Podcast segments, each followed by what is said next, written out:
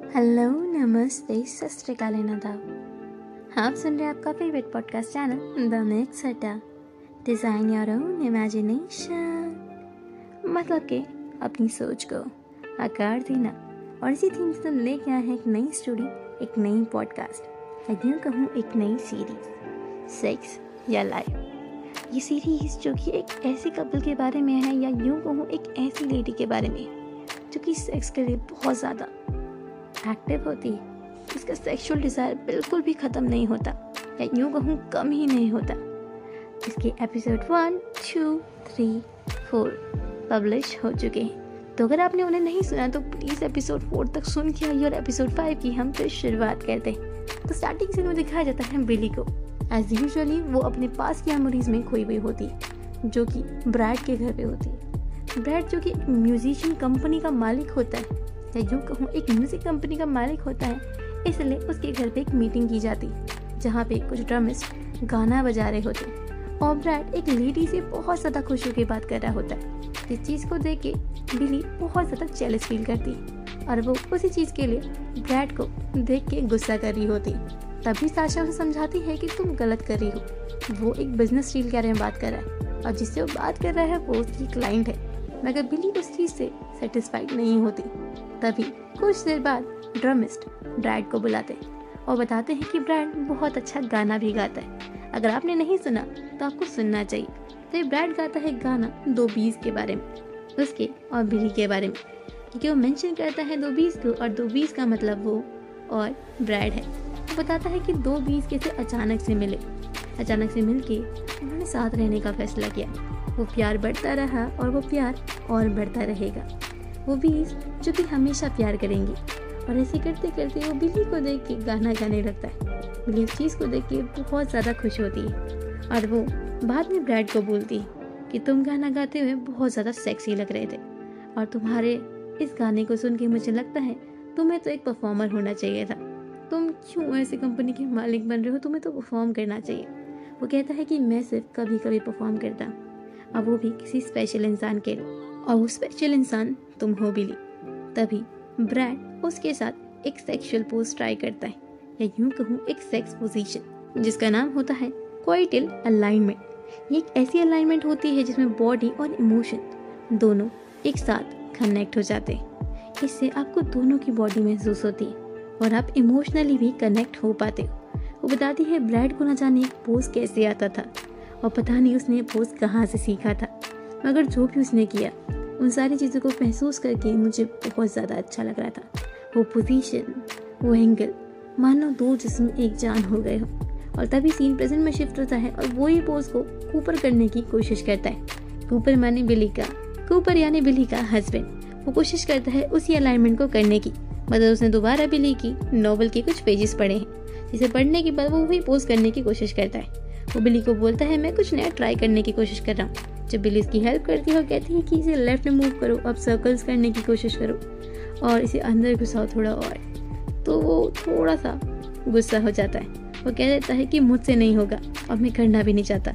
खासकर उसकी तरह तो बिल्कुल नहीं। जिस बात को सुन के बिली को बुरा लगता है। वो उसे बोलती है कि मैं नहीं चाहती कि तुम ऐसा बोलो। हमें बात करनी चाहिए थी। जब हमारे पहला बेबी हुआ था तब भी। जब दूसरा बेबी हुआ था तब भी।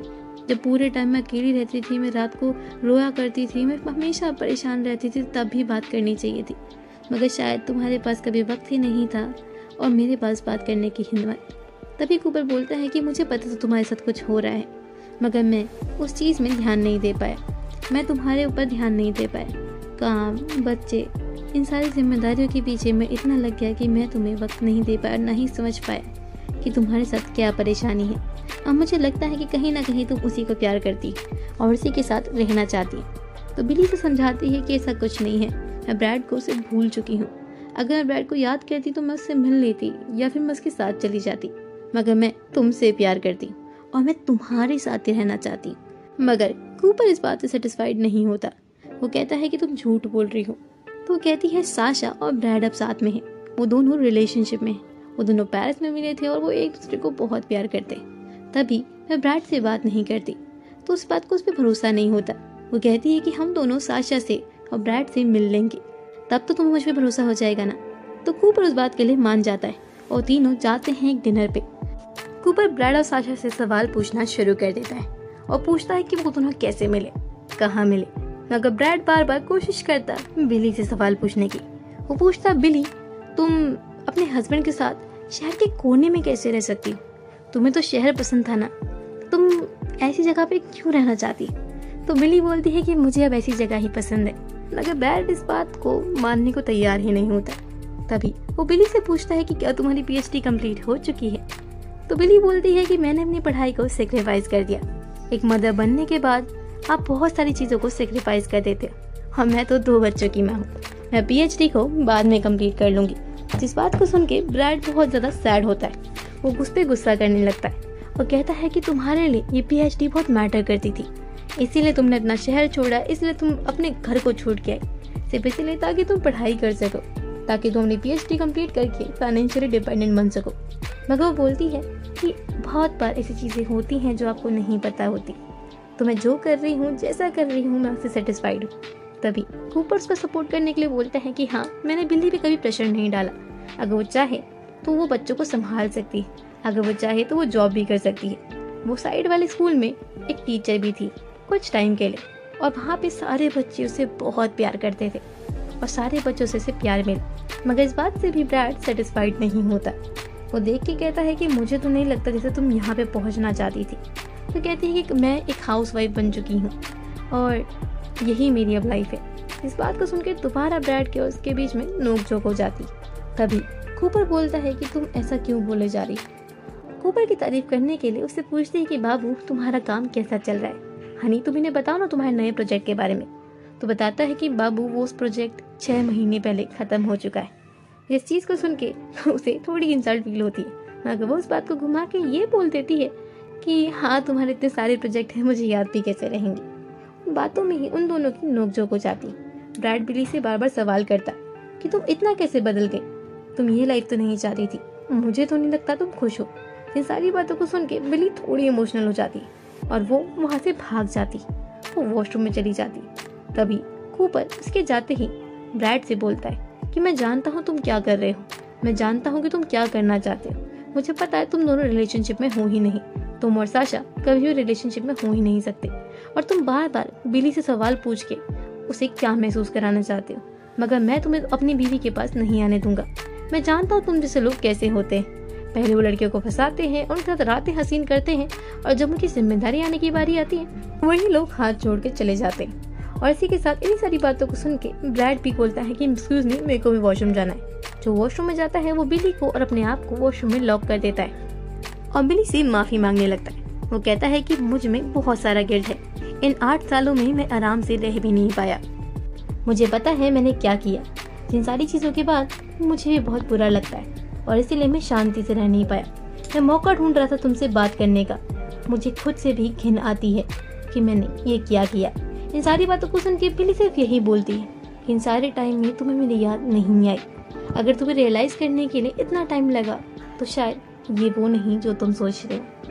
और वो उस पर गुस्सा होने लगती तभी खूब गेट के बाहर नॉक करने लगता है और वो चिल्लाने लगता है गेट खोलने के लिए। जब बिली गेट खोलती है तो वो ब्रैड पे गुस्सा करने लगता है और कहता है, तुझे मैंने कहा था मेरी बीवी से दूर रहे। तू बात नहीं मान रहा है। तू समझता ही नहीं है इस बात को। और तुम बिली मुझे तुमसे ये उम्मीद तो नहीं थी। तुम बार बार इसके पास जा रही हो। तुम बार बार इसके पास आना चाह रही अगर तुम्हें इतना ही पसंद था तो तुम इसी के साथ रह लेती। और तभी आता है उसे अपनी बॉस का कॉल ऊपर अपनी बॉस फ्रेंचिस्का का कॉल उठाता है। और उसकी बॉस उसे बोलती है कि तुम्हारी यहाँ पे थोड़ी ज़रूरत है।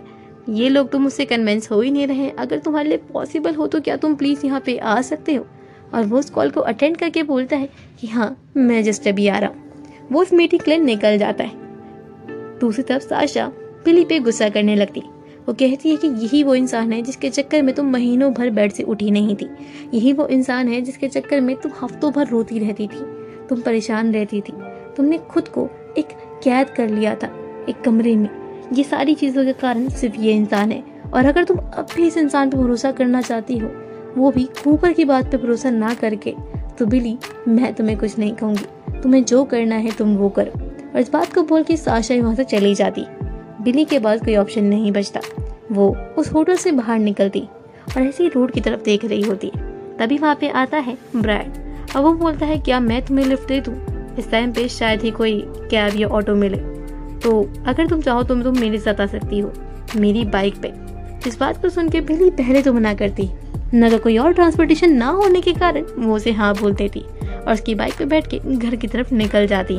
कूपर अपनी एग्जैक्ट पॉइंट पे, या यूँ कहूँ, अपने ऑफ़िस की मीटिंग की जगह पे मिल जाता है। तो वहाँ पे वो फ्रेंचिस्का से बात करता है और सारी मीटिंग वाले लोगों को इम्प्रेस कर देता है। दोबारा से जोश से जिस तरीके से वो लोगों से हमेशा बात करता था। और दूसरी तरफ़ बिली ब्रैड के साथ घर आती है तो ब्रैड उसे पूछता है, क्या तुम मेरे बारे में कुछ लिख रही हो? तो कहती है हाँ सिर्फ़ अच्छी बातें, वो भी एक दो नहीं, बहुत सारी, मगर अब लिखना बंद कर दूँगी, क्योंकि मुझे इन सब चीज़ों की ज़रूरत नहीं है। तो ब्रैड उससे बोलता है कि, अगर पॉसिबल हो तो अब तो तुम माँ बन चुकी हो ना? तो क्या मैं तुम्हारे बच्चों को एक बार देख सकता हूँ? जिस बात को सुन के बिली उसे घर के अंदर ले आती है और उसे अपनी बेटी की शक्ल दिखाती। ब्रैड उसे देख के थोड़ा इमोशनल हो जाता है। और बिली के कानों के पास जाता है और कहता है, तुम भी बहुत खूबसूरत हो। और वहाँ से चला जाता है। तभी बिली को याद आता है कि बिली को ब्रैड कैसे गिफ्ट पहुँचाता है। जब बिली अपनी क्लास की लाइब्रेरी में बैठी होती है तो ब्रैड उसके लिए गिफ्ट मंगवाता है। वो गिफ्ट जो कि उसे कोरियर वाला दे के जाता है। वो क्लास के बाद उसे गिफ्ट देता है। जो उसे खोल के देखती है तो वहाँ पे लिखा होता है I am a big asshole and I am a this this this this न जाने कितनी सारी गाली। और उस कार्ड के पीछे लिखा होता है लड़के और लड़कियों के नाम। जब उस गिफ्ट को खोलती है तो वहाँ पे होते हैं दो छोटे बच्चों के कपड़े। और वो चीज़ को समझ जाती है और कहती है कि शायद ब्रैड मुझसे शादी करना चाहता है। या यूँ कहूँ बिली अपना प्रेगनेंसी टेस्ट करती है, जो कि पॉजिटिव आता है। जिस चीज़ को देख के बिली और ब्रैड बहुत ज़्यादा खुश होते हैं। बिली बोलती है, तुम एक अच्छे बाप बनोगे। और ब्रैड बोलता है, तुम भी एक अच्छी माँ बनोगे। और इसी के साथ किनशिप होता दिखाया जाता है कूपर को।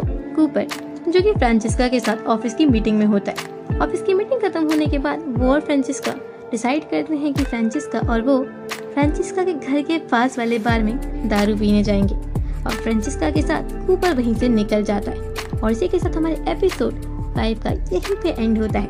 अगर आपने हमें इंस्टाग्राम पे अभी तक फॉलो नहीं किया तो इंस्टाग्राम पे प्लीज़ फॉलो करें। By the name of mix Adda podcast मैं प्रिया आपको दोबारा मिलूँगी। एक और नई सीरीज़ की एक्सप्लेनेशन एक और नए पार्ट के साथ। तब तक के लिए बाय